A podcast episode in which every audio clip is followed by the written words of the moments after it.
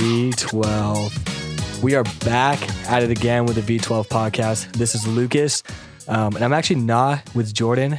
I'm with, um, one would say, a philosopher of, of our day, a mathematician, a professional, um, Bible seeking man. It's the one and only.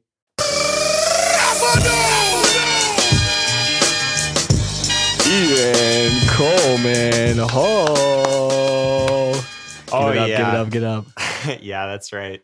Yeah, I appreciate that intro. Um, I, I really dig philosophy and math. Um, so that's what I'm going to be talking about this entire time. Um, and you'll you'll have to sit through it. I know that's not everybody's favorite thing to do, but um, you're going to have to do that listening to this podcast. So I'm sorry about that. Um, I'm just kidding. We, uh, yeah, I think we have some good stuff planned, but Yeah, the Ian. Coleman Hull is also a very large fan of the one and only John Cena. So on the side, we don't. Most people don't know this, but when Ian um, practices his Sabbath time with the Lord, he's just looking up highlight reels of the one and only John Cena.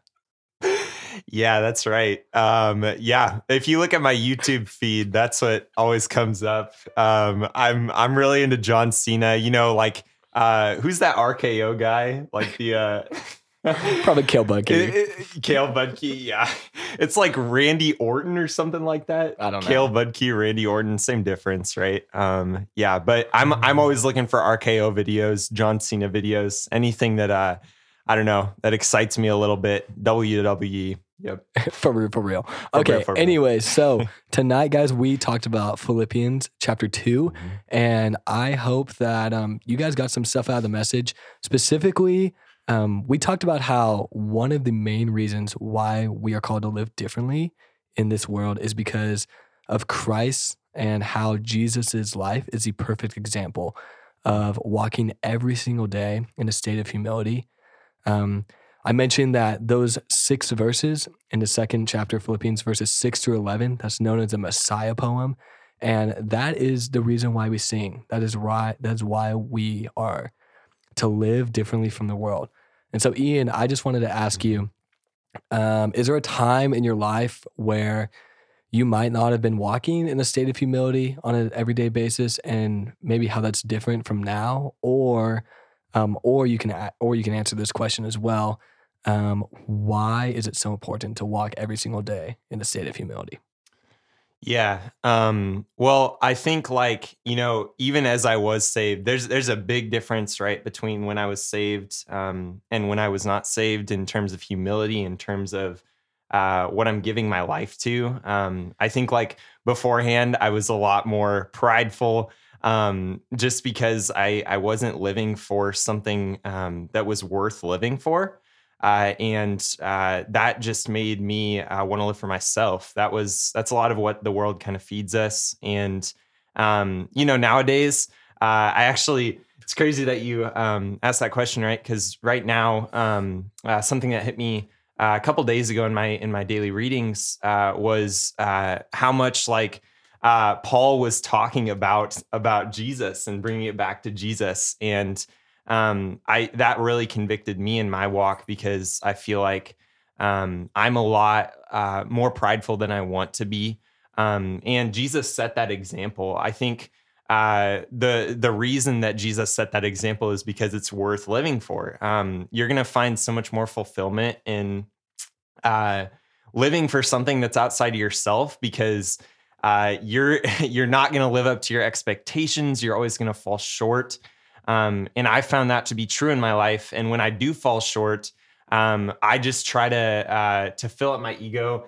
I don't know. I think of the book Self Forgetfulness as well. Um, that's going through my mind, and uh, I, I one of the quotes from that book, or not quotes, but paraphrases from that book, is just like uh, our ego is always trying to be filled up by something, and um, I think like uh, when we fall short of expectations of our own self expectations, we uh, try to fill our ego up, and um, that's not worth doing. That's always gonna leave you dry, and so it's just not good. Hmm, yeah, that's very good.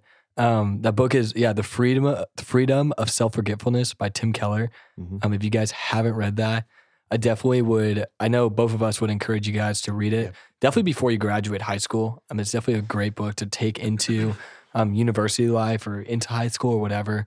Um, if you want to read it with a venue leader, we would love to go through that with you. Definitely. Um, and yeah, and yeah, I think that's really good, man. Just when we fall short, because we're always going to sin, right? We're going to sin every single day and mess up every single day. But um, where are you turning to after you Hmm. fall short? Are you turning to yourself to try to fill yourself back up, or almost take play like an underdog mentality, like oh, I got to prove something, or um, are you turning to the cross and going to the feet of Jesus? yeah. Yeah, yeah, I'll, yeah, for sure, man. That's so good, Ian. That is so good. The word of the Lord is amazing. Um, and the second part that we kind of talked about was we talked about two individuals who were living differently in the city of Philippi. Mm. Specifically, talked about Timothy, who was genu- who genuinely cared for his brothers and sisters in Philippi, but also genuinely cared for his brothers and sisters in Christ in general. And we also talked about um, Epaphroditus as well. And he had a heart that was actively serving, um, not only for the people of Philippi, but also for Paul as well. And so, Ian, I wanted to ask you um, can you think of a time or maybe a short story of how you were able to genuinely care and love um, love love someone um, like a brother and sister in Christ, not like a you know like a Valentine's Day love or anything like that, you know. But anyways, um, or were you or were you were able to like actively serve um, someone in order to glorify um, the Father?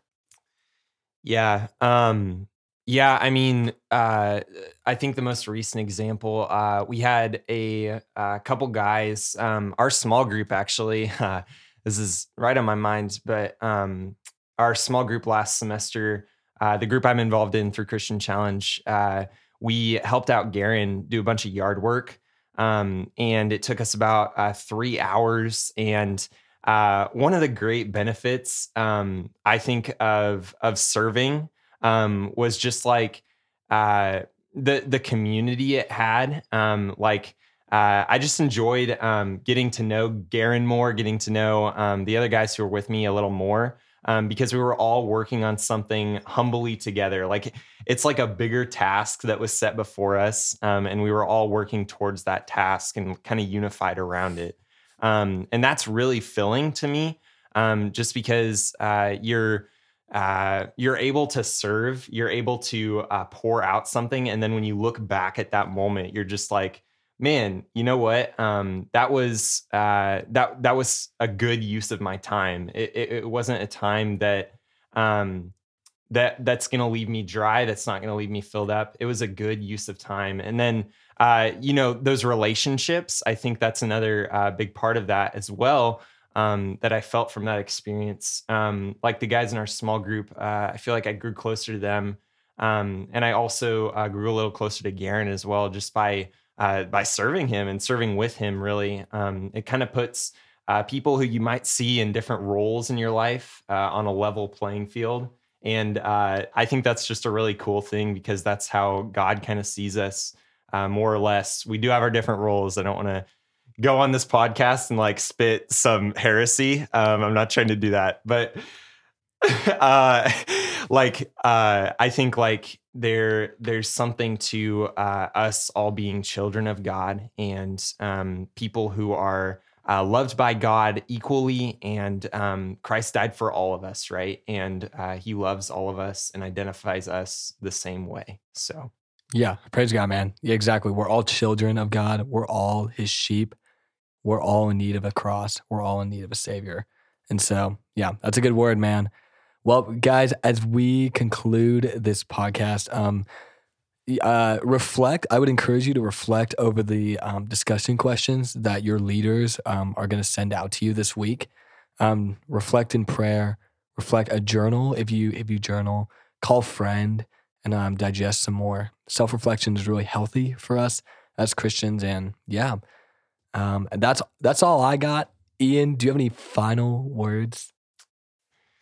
I got one word for you, Lucas. Let me hear it. Sheesh. that might have been too loud. That is we apologize. I apologize to all headphone users. Um, if you need to buy a new pair of headphones, or if you need to get a hearing aid test, um, Ian Cohen Hall will talk to your parents and get something sorted out. But have a wonderful week. We love you guys so much. Keep diving into God's word every single day. Keep getting that daily bread, and we will see you next week. Peace. Peace.